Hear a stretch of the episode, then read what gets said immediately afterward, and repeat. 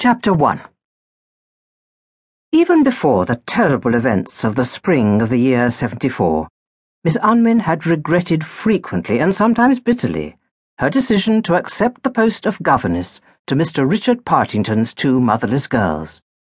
On the very day she had first gone to call on Mr. Partington at his father's grim old house in the Harrow Road on the western outskirts of London, she had done her utmost to decline the position. Yet, she had accepted it. She had known almost from the moment she had seen the twins, so thin and forlorn in their bedraggled frocks, with the scanty, drooping, unstarched flounces, that she would agree to come to them. At the time, though she hardly realized it, it was not only the challenge which the two warily suspicious girls, so startlingly alike in looks, presented to her that made her act so against her customary common sense. There had been something else.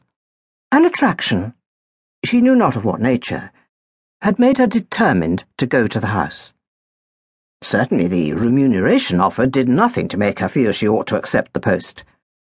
As to salary, Mr. Richard Partington had said, giving her a sudden, wry, apologetic smile, there and gone in a moment. As to salary, the figure fixed upon is twenty-five pounds per annum. He must have seen the expression of dismay Miss Unwin had struggled in vain to conceal. The sum was barely half what she received in her present post, soon to come to an end. That that is, uh, that is, uh, Mr. Partington at once stammered.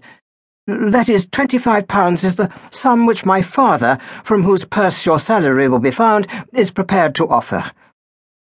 He came to a halt then and his round face was lit up by another of the rueful, quick smiles Miss Unwin was to come to know so well. And I am afraid I am instructed to say, he added, that he will not budge from that figure.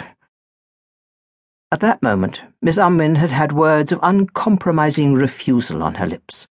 It was monstrous, really monstrous, to be asked to accept less than some servants the two little girls, standing so silently, looking at her like a pair of identical kittens, ready at a moment's fright to dart away, had kept those words from being voiced. Or had there even then been something else? It was a question Miss Unwin was to come to ponder very frequently when winter had at last yielded to spring.